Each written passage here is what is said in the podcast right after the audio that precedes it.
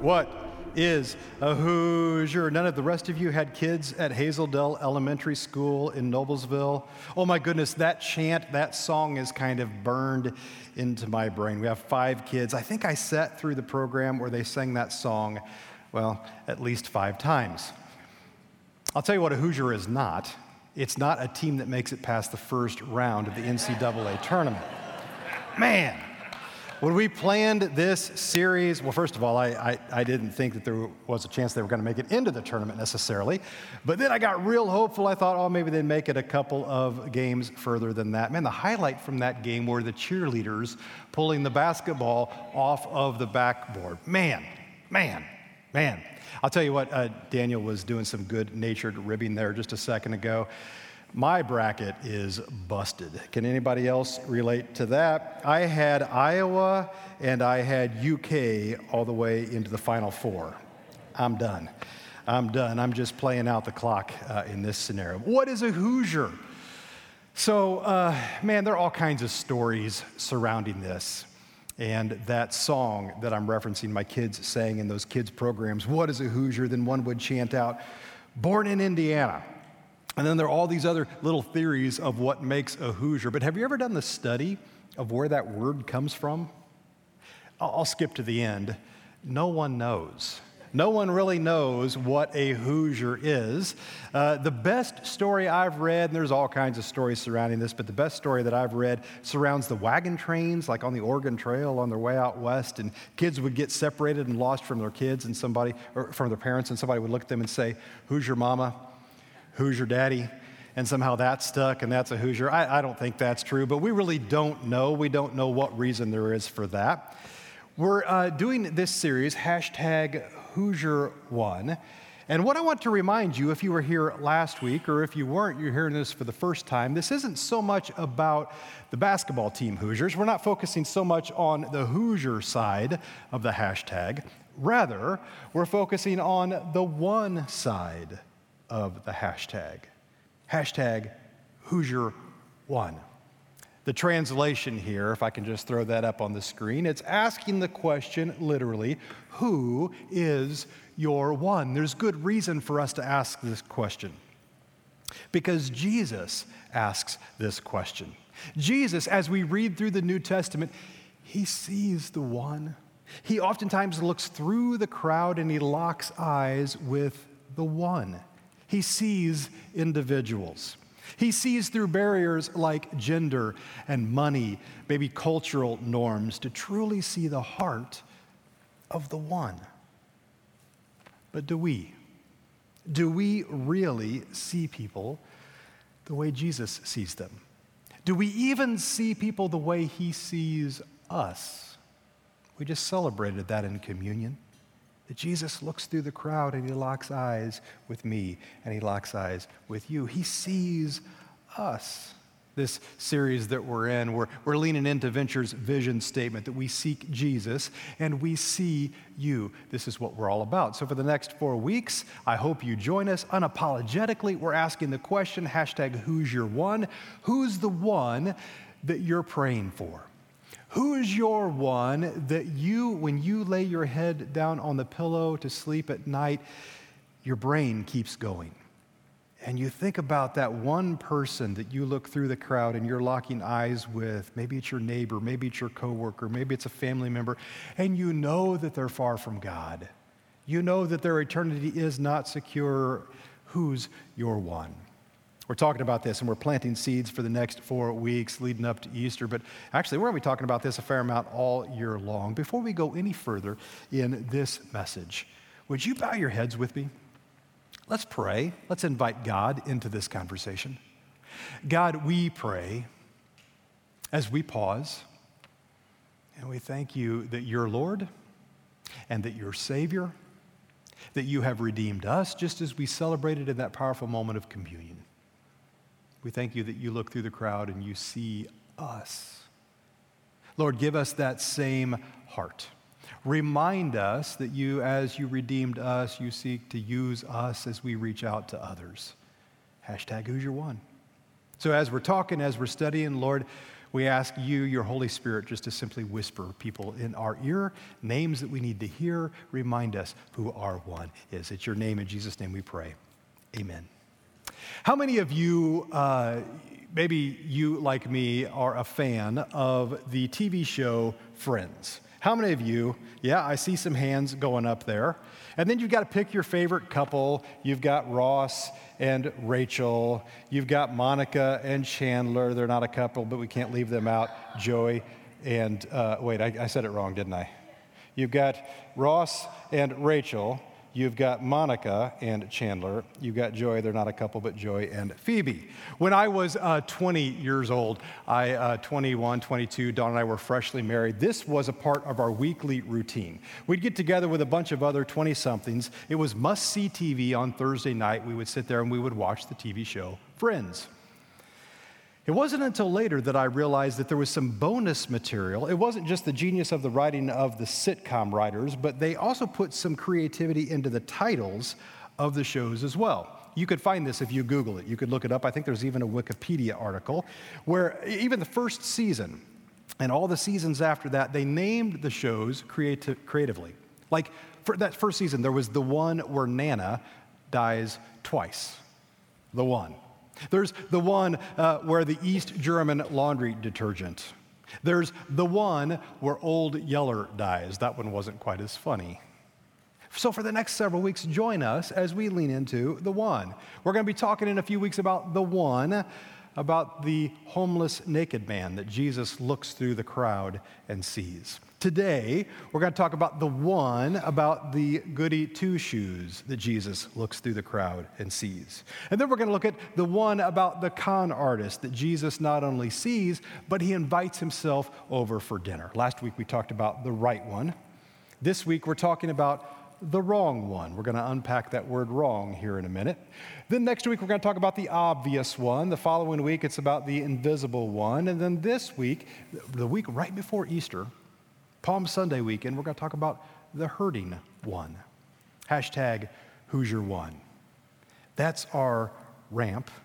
That's our runway leading up to Easter. Can I remind you that Easter, if you've got people in your life who are living far from God, Easter and Christmas, these are great opportunities. Great opportunities for you to hashtag see your one. First, to identify them to invest in them, and then to invite them to be a part of the good stuff that God is doing in your life. Hashtag who's your one? You've got just a few weeks before Easter. We'll resource you on our way out today with some resources to help you toward that end. Today, today we're going to do a case study of two wrong ones. Look at two stories from the New Testament. This is a tale, if you will, of two rich guys, two men that Jesus looks through the crowd and he sees them, he sees into their soul. The first one is not named. The first one is actually, his name is lost to history because he met Jesus and tragically, he chose to go a different path. The second one, he met Jesus, he experienced life change, and oh my goodness, they even wrote a song about him. Let's start first, though, with 1 1. The first one this is the rich young man. Actually, if you want to open up those Bibles that are underneath you and the seat in front of you, if you want to pull that out, I'm on page 1013 in those Bibles. Or if you've brought a Bible with you, go ahead and turn to Mark chapter 10, verse 17. And it's titled in my Bible, The Rich Young Man. When I was a child, I learned this as the rich young ruler. That's kind of an older translation. So you're going to hear me today refer to this guy. I'm going to go back and forth. I can't help it. Talk about the rich young man, the rich young ruler. It's the same dude. Let's read about him. As Jesus started on his way, a man ran up to him. Let's back up just for a second. On his way where? We're not exactly sure. But I want you to note that Jesus is going somewhere. He's on his way. In the middle, uh, middle of the busyness of life, he pauses. He stops. Why? Because he sees the one. A man ran up to him and fell on his knees before him. By the way, if you're thinking evangelism, that's about as good as it gets. He runs up and falls on his knees in front of Jesus. It gets even better. He says, Good teacher, what must I do to uh, inherit eternal life? What do I have to do to get into heaven? He's literally asking the question You talk about teeing it up right on a silver platter. Here you go. Well, why do you call me good? Jesus answered. Jesus looks into him. He sees his heart through his eyes. He's getting at the heart of the issue here. He says, No one is good except God alone. You know the commandments. He's talking about the Ten Commandments. And then he lists a few of them. We'll talk about which ones here in a minute. He says, Do not murder, do not commit adultery, do not steal, do not give false testimony, don't defraud, honor your father and your mother. Okay. Teacher, he declared, all of these things I have kept since I was a boy. Check, check, check. I'm good, right? Jesus looked at him. Remember, Jesus looks through the crowd and he locks eyes with the individual. He sees this man and he loved him. There's a whole lot packed into that sentence. One thing you lack, he said. Go, because he knows the heart of the man he challenges him Go, sell everything you have and give to the poor, and you will have treasure in heaven. Then, then come on and follow me. At this, the man's face fell. Why? He went away sad, and it's almost like it's a foregone conclusion here. The text just states it very simply because he had great wealth. He counted the cost. He wasn't willing to do that. Jesus looked around and said to his disciples, How hard it is for the rich to enter the kingdom of God. This passage, living in America, haunts me sometimes. How uh, the disciples were amazed at his words, but Jesus said again, Children, how hard it is to enter the kingdom of God. It's easier for a camel to go through the eye of a needle than for a rich man to enter the kingdom of God. The disciples were even more amazed and said to each other, Well, who then can be saved? Jesus looked at them and said, With man it is impossible, but not with God. All things are possible with God. Peter said to him, We've left everything to follow you. We, we talked about this last week. The disciples were the right ones, right? I tell you the truth. Jesus replied, No one who has left home or brothers or sisters or mother or father or children or fields for me in the gospel will fail to receive a hundred times as much in this present age. He's talking about homes and brothers and sisters and mothers and children and fields, and with them persecutions, oh, by the way and in the age to come, eternal life. But many who are first will be last, and the last will be first. Man, there's a lot there. I want to unpack that with you. But first, can I remind you, can I challenge you that you have one life? This is a play on words. We want to look at both sides of this coin. You have one life to invest for God. You have one life to leave it all on the court, so to speak, for your Savior. So, flip side of the coin, who's your one life? Who's the one life right now that you're just hyper focused on, that you see them? Just like Jesus looks through the crowd and he locks eyes with the rich young ruler, who do you see in your life? Who's your one life that you're going to invest in? Well, first you're going to identify them, then you're going to invest in them, and then you're going to invite them to come and be a part of what God is doing in your life. You have one life to live, so who's your one life? Well, this, this man that we just studied, he, he was a wealthy man, he was a young man. His eyes were set on religious matters, on teachers, on eternal life, on good deeds. There's a series of mistakes that he makes, though, and I want to highlight those. There's four of those. If you're taking notes, write these down. The first mistake that he makes, he doesn't recognize that Jesus is the Lord. Perhaps you caught this. He referred to him as good teacher. But he missed the lordship of Christ. We just celebrated communion. We recognize that Jesus is Savior, right? He saves us from our sins. He's also Lord. He wants us to do what He says to do. And when we fail, when we fall, when to, we fall to temptation, we fall to sin, we have to recognize the lordship of Him in our lives and we repent and we return back to God. The first mistake this young man makes is he doesn't recognize that Jesus is, in fact, Lord. He wants to be the boss, he wants to be in control of his life. My favorite, one of my favorite Christian authors, C.S. Lewis wrote about this a long time ago. He made it clear that Jesus is either he's a liar, or he's a lunatic, or he's Lord. You can't have all three.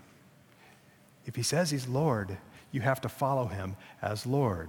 He can't simply be another teacher. Here's the second mistake he makes he was unaware of his own faults. He was unaware of the spaces that he was broken on the inside. Perhaps you noticed that Jesus listed some of the Ten Commandments for him, and the young man was saying, Check, check, check, I've done all of these. And at a cursory glance, it's like, what's going on here? But as you study that text and you look just a little bit deeper, the passages or the Ten Commandments that Jesus listed, listed off for him that he knew this young man would be able to check off were the ones that talk about this relationship person to person. And the young man saying, Yeah, I've done that. Yeah, I've done that. Yeah, I'm not doing that one. But Jesus did not list those Ten Commandments that are about this relationship the broken relationship between a person and their God. For example, you won't have any idol before me. You're not going to worship any false God. For this young man, his false God was money when Jesus suggests that there are other of the Ten Commandments for him to lean into and to live according to, he's not able to check off those lists. His second mistake was that he was unaware of his own faults. His third mistake was that he misunderstood the plan of grace. Mm. I wonder, I just wonder how many people misunderstand grace. I've gotten to baptize a fair number of people in my life, and I love the moment when I'm talking with somebody about faith. And I watch the light bulb go off when they realize that there's nothing that they can do to earn their way into God's heaven. There's nothing they can do to make it right before God on their own. Uh-uh. We believe in grace because God extends grace. I don't have to earn my way back to God. No, no, no. He reaches out and redeems me. My job, if you will say it that way in this equation, is simply to receive His grace that He provides. I just wonder how many people inside of your sphere of influence do not understand this. Some of us maybe don't understand this. But as you think about people, hashtag who's your one, who's the one person that God's calling you to look through the crowd and lock eyes with and to see how many of them, if they could understand if you could help them, if you could encourage them in this idea of God's grace covers over all of their stuff. They just have to reach out and receive His grace. If they could grasp that, oh my goodness, it could change their life. His third mistake, though, was he misunderstood the plan of grace. He didn't grab it. Here's the fourth mistake he went away, he left. This might be actually his, his only mistake. We studied the disciples last week as the right ones. Well, they were on this journey for three years with Jesus. Three years they sat down at the dinner table with him. For three years they did life together with them, with him. They were broken people. They sinned, they messed up, but they stuck with him and they followed him. And over three years' time, he taught them about grace. He taught them about what it's like to live the life with God. This man walked away he did not have the opportunity to be a spiritual seeker, to just absorb what Jesus had to offer. He went away. Well, that's one of our ones. He makes four mistakes, this rich young ruler. I want to look now at another one. Here's one one. This is Zacchaeus. We, you know, the rich young ruler, he's not named in Scripture. We get his occupation, but we don't get his name. We get Zacchaeus' name and occupation. And I told you earlier, they wrote a song about him. I learned this song when I was just a little boy. It goes like this Zacchaeus was a wee little man, and a wee little man was he. He climbed up into the sycamore tree for the Lord he wanted to see. And as the Savior passed that way, he looked up in the tree. And then all the kids in the class go, and Zacchaeus, and they chant, You come down from going to your house today. How many of you know that song? You learned that song when you're, man, the, I see a number of hands that go up in the air, and I notice that not one of you helped me sing that song. you left me up here just on my own singing that. Thank you for that. I want to study. I want to study this text together. I'm on page 1052 in that Bible if you're following along there. If you've got your own Bible open in front of you, it's Luke chapter 19. Luke chapter 19. Here's another one. Same song, different verse.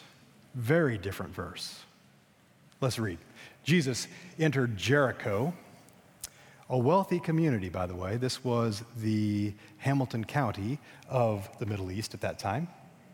And was passing through. Again, Jesus is on his way somewhere, but he stops and he locks eyes. He sees the one through the crowd. It's worth asking on this one where is he going? Well, he's going to Jerusalem. He's walking from the Sea of Galilee down through the Jordan plain. He's getting ready to walk up the ascent of Adumim, and he's on his way to Jerusalem. Why? Because it's the last couple of weeks of his life.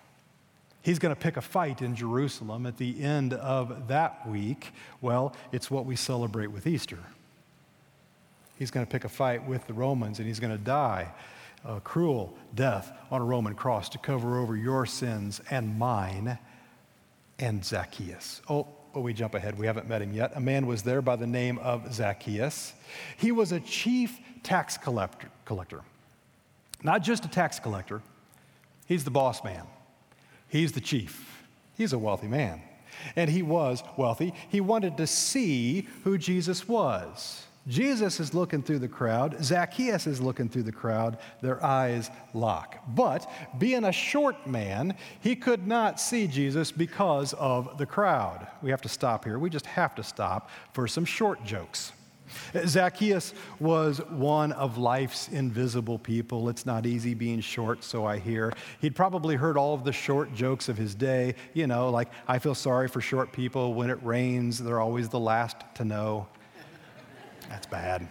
What's, what's your best short joke? I'm a little bit on the tall side, and it's interesting to me that people who comment on height aren't usually on the tall side of life. My short friends talk about height, my tall friends don't usually talk about height. I recently heard of a tall dude who was six foot seven. I don't care who you are, that's tall. He had a friend that would always ask him, How's the weather up there? And he got tired of it once, and so he just spit on his head and he said, Well, it's raining. I asked Dawn, my wife, yesterday or day before yesterday, what, what's your best short joke? And she said, I don't know. Ask Yardstick. You don't get that joke. That's an inside joke in our family. We've got five kids, and four of them are adopted. It's hard to outrun genetics. And uh, so, four of our kids, actually, we treated them for pretty short height, growth hormones and such, when they were little. And when one of my boys was like in first grade, he came home and he was telling this story about one of the kids in his class that kept referring to him as yardstick. And we didn't get it until we poked a little bit further. And he was like, Well, it's because the yardstick only has three feet in it, and I'm pretty short. I'm the same height, she says, as a yardstick. I didn't know if I should go to a first grade class and beat up a first grader or if I should slap high five with him because that's kind of a brilliant, creative nickname, right? Yardstick. Well, Zacchaeus might have told his own short jokes so that he could pretend that they didn't hurt. Zacchaeus, he couldn't make himself taller. He did the only thing he could do. He compensated. He vowed that he would be smarter, he would be richer, he would be meaner, if need be, than anybody else. This is Zacchaeus. Let's keep reading.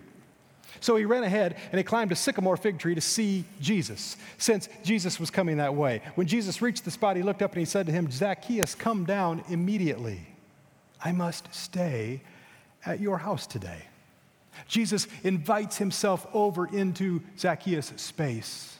He sees him and he reacts. So he came down, uh, Zacchaeus came down at once and welcomed Jesus gladly. All the people saw this and they began to mutter. This is what people do, the crowd, right? He has gone to be the guest of a sinner. As if that's a bad thing. This is a good thing. Hashtag, who's your one? But Zacchaeus stood up and said to the Lord, Look, Lord, here and now I give half of my possessions to the poor. Jesus looked through his eyes and saw his soul. Zacchaeus recognized that exchange. And he responds in kind Half of my possessions I give to the poor, and if I've cheated anybody out of anything because he had, I'll pay back four times the amount. Jesus said to him, Today salvation has come to this house. Because this man too is a son of Abraham, for the Son of Man, he's speaking of himself, came to seek and to save what was lost.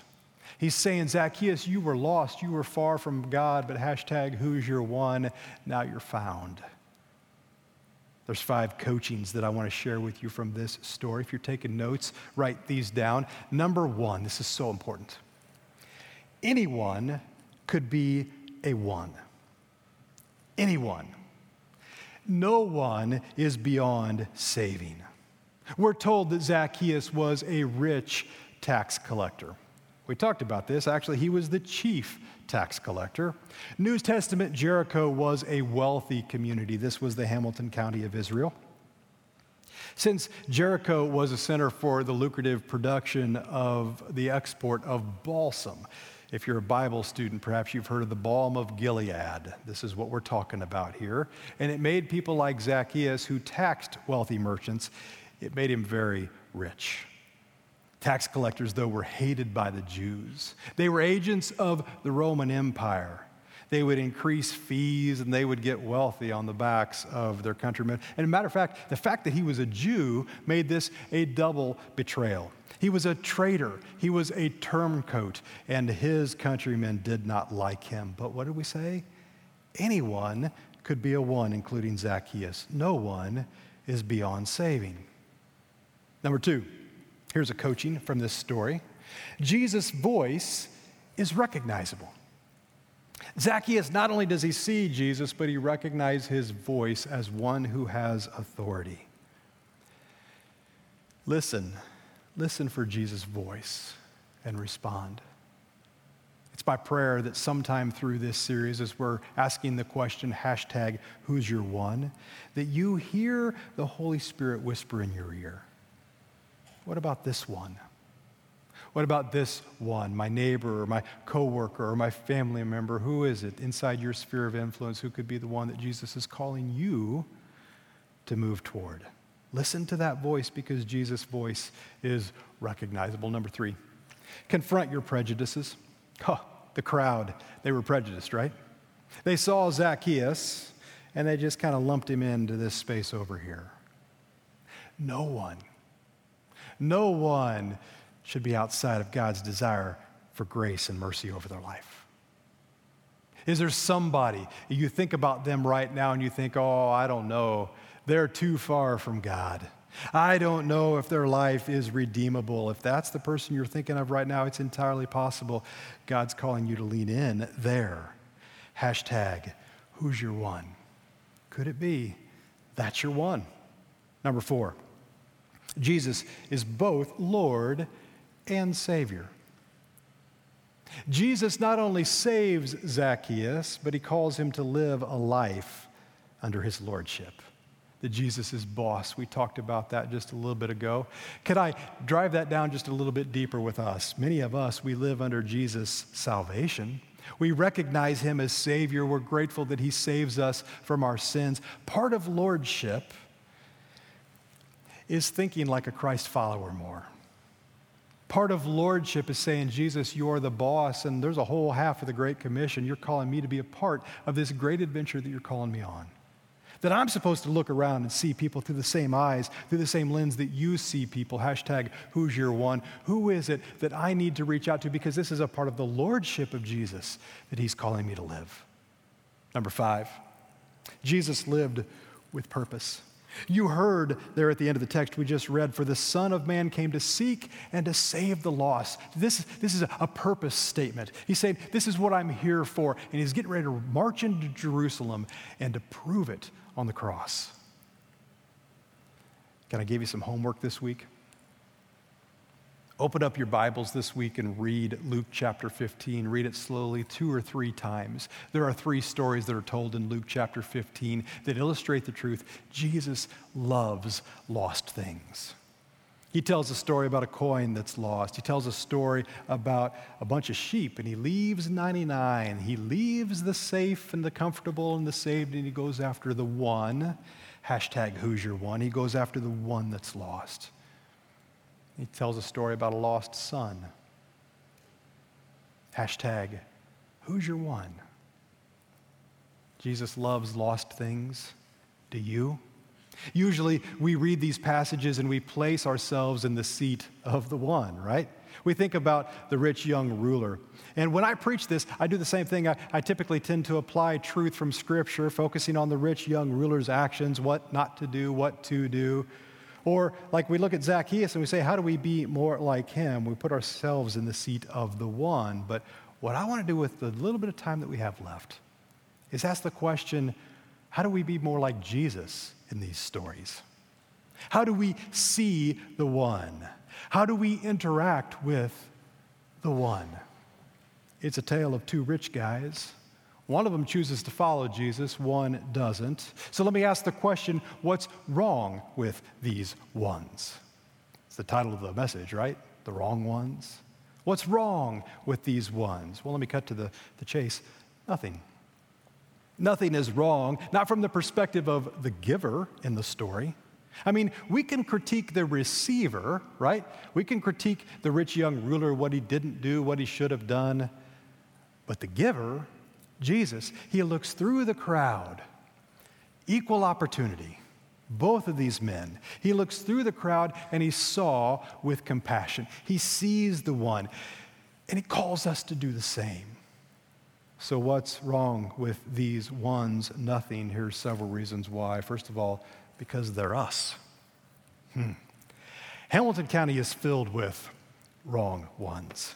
I mean, you can't spit into the wind without hitting a rich young ruler or a Zacchaeus. By world standards, they're wealthy, but Jesus saw them anyway. So let's talk about our mission field, shall we? Let me share with you some Hamilton County statistics. This is something that will likely shock nobody in this room. Hamilton County is the richest county in Indiana. What might be a little startling is just how much wealthier the residents are here than the average Hoosier. According to a publication, it's called 24 7 Wall Street. This was reported in the Indy Star. I found an article from January 2020, right before the pandemic hit. At that point, the median annual household income in, in Hamilton County is 20, or, or I'm sorry, 94,644 annual, compared to the state average of 54,325 annual household income. Hamilton County is 43% higher than the rest of the state. The poverty rate in Hamilton County is 4.7. Statewide, it's 14.1%. Unemployment, 2.3 in Hamilton County compared to 3.2 for the rest of Indiana. That's a bit of a dated stat. I'm not sure exactly what it is now, but I think it still bears up percentage wise. Hear, hear me. The rest of the state views us as the rich young ruler. True story. When I left Bloomington, Hoosiers, and moved up to Hamilton County to serve a church in Carmel, 2007, I'll never forget several conversations. One of them I'm thinking of vividly right now in the lobby of the church that I served down there, great church. A guy that I respect and know walked up to me and said, Hey, where are you going? We're going to Carmel. And the look on his face, I'll never forget it. It, it was a look of disgust. He said, Carmel? Why in the world would you want to move to Carmel? And then I think he muttered something about a bunch of rich people. Hear me though, that was 15 years ago. And I've come to think of this as my mission field. This is where God has called me to serve. If you live here, hear me loud and clear, it's your mission field as well. Globally, my goodness, our entire country is wealthy. I uh, looked up some stats, World Vision about 9.2% of the world, or 689 million people live in extreme poverty on less than $1.90 a day, according to the World Bank. That same article told me that 34 million people live in poverty in our country. That's 10.5% of the population. The poverty line is $12,880 a year. That's $35.28 per day. I was talking through some of those stats with one of my high school boys who has a part time job. High schooler. By those statistics, my high school son is a wealthy man. Rich young ruler, right? So I'd ask the question what's wrong with these ones? Well, first of all, nothing. They're us. Second of all, they're our neighbors. Hear me. Wealthy people need Jesus too. Wealthy people have hurts and habits and hangups too. Wealthy people can be living far from God as well. Wealthy people have more resources, though, to insulate themselves from the sting of loneliness. But wealthy people need Jesus. And some of them are the rich young ruler, and some of them are Zacchaeus. You don't know. So don't prejudge your neighbors. You don't know which one is a ruler and which one is Zacchaeus. So what's wrong with these ones? Nothing. They're our neighbors, and only God knows which one will accept his invitation. The moral of that story is we're called to invest everywhere we can. You don't know which one will accept God's invitation to follow him. Zacchaeus did. The rich young ruler didn't. You ever wonder about the rest of the story? What happened to Zacchaeus from that moment forward? We don't really know. By the way, the scriptures do not call this out. What I'm getting ready to share with you, this is an opinion. We can't bear this out as absolute gospel truth. What's the rest of the story? Well, he was the chief tax collector, not just a tax collector, but the boss. But his encounter with Jesus, oh, it dramatically changed his life. Did he, he follow Jesus from that point to Jerusalem? We don't know. Did he witness the triumphal entry or the crucifixion, or the crucifixion? We don't know. Was he one of the 120 on the day of Pentecost? Or maybe was he a part of the crowd that Peter preached to on that day? 3,000 responded to his message. I could certainly see this transformed man going to Jerusalem and being a part of this experience. We don't really know. This is opinion again, but we don't know this for certain. But early church tradition would suggest that Zacchaeus, actually, he left the wealthy community of Jericho, and tradition would say that he went to the wealthy community on the sea of Caesarea. Caesarea Maritima, and there, according to Christian tradition, maybe he became the first bishop and he led God's people there. There's another theory about what happened to him. It's Saint Clement of Alexandria said this that Alexander, that Zacchaeus rather became Matthias. We talked about the right ones last week. We looked at Da Vinci's Last Supper painting and we talked through what happened to the disciples. Perhaps you remember that Judas died. He was replaced by a guy named Matthias. St. Clement of Alexandria says that, that Zacchaeus actually is also known as Matthias. He became one of the 12 apostles that went out and did incredible things for God. We don't know that to be true. That's more an opinion, that's more a rumor. But here's the thing imagine what God probably did through his life from that moment forward. We're asking the question what's wrong? Hmm, nothing. Because Jesus wants to come to Zacchaeus' house today, and he wants to come to somebody inside of your sphere of influence, to their house today. Yesterday, a group of us met and we dreamed together, about 25 of us in a room. We talked about this hashtag Hoosier One idea. What would happen if each one of us got serious? And we prayed and we trained up and we did some dreaming about who's our one and how can we reach our neighborhood, reach our families, reach our community more for Jesus. And I did a little math and I thought, oh my goodness, if 25 people in this room catch this, that's 25 more people whose family trees could maybe be changed forever. In the spirit of Zacchaeus, who knows what God might do with those Hoosier ones? I do the math in here and I think about the broader circle of our church. What would happen if each one of us went after one and that person went after one? My goodness, we could change the world. Now, God could change the world in us and through us. So, hashtag who's your one? Three action steps I'll send you out here with. First of all, identify. Hashtag who's your one? Who is it inside your sphere of influence that Jesus wants to come to their house today? Hashtag who's your one? Identify. Invest. Invest in that person. God would use you toward that end to come to their house today. Number three, invite. Hashtag who's your one? We want to create more of a culture of invitation here. Toward that end, would you stand up with me? I want to send you out of here with some resources. We, we looked at the runway, Easter is coming. We also kind of teased out the idea that there are people inside your sphere of influence who are far from God. You know they are. Easter, Christmas, these are times when people sometimes will accept that invitation to just come and be a part of what God is doing in your life, to see what God is up to in your life. Hashtag who's your one. So you've got a few weeks now. We want to resource you well toward that end. I shared with you last week, we've got this space out in the lobby. You can stop by there. There are invitations there. Please take as many as you will. Use them to identify, to invest, to invite. You'll notice this week as you leave and look out there, there's actually a uh, QR code. If you just take your smartphone and put it over that, it's going to bring up a web page filled with resources that you could use as digital resources to email somebody and invite them, or to use it on your social media to invest and invite. Would you do that this week? Last week, I sent you, sent you out with this idea of a reticular activator, and I'd remind you of that. I wonder how that's going for you this week.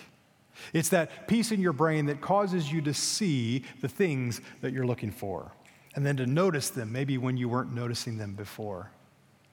This week, I pray that as we scan the crowd, we look through the crowd and we lock eyes with the one. Hashtag, who's your one? Perhaps you're here today and you've got a decision to make, or you simply want somebody to pray with you. My friend Pastor Tony will be hanging out under the cross. If you're our guest today and you want to know more about what our church is about and why we love our church, I'll be hanging out at Starting Point. I'd love to meet you there afterwards. For the rest of us, God bless you, Venture. Have a great week. We'll see you back again next Sunday.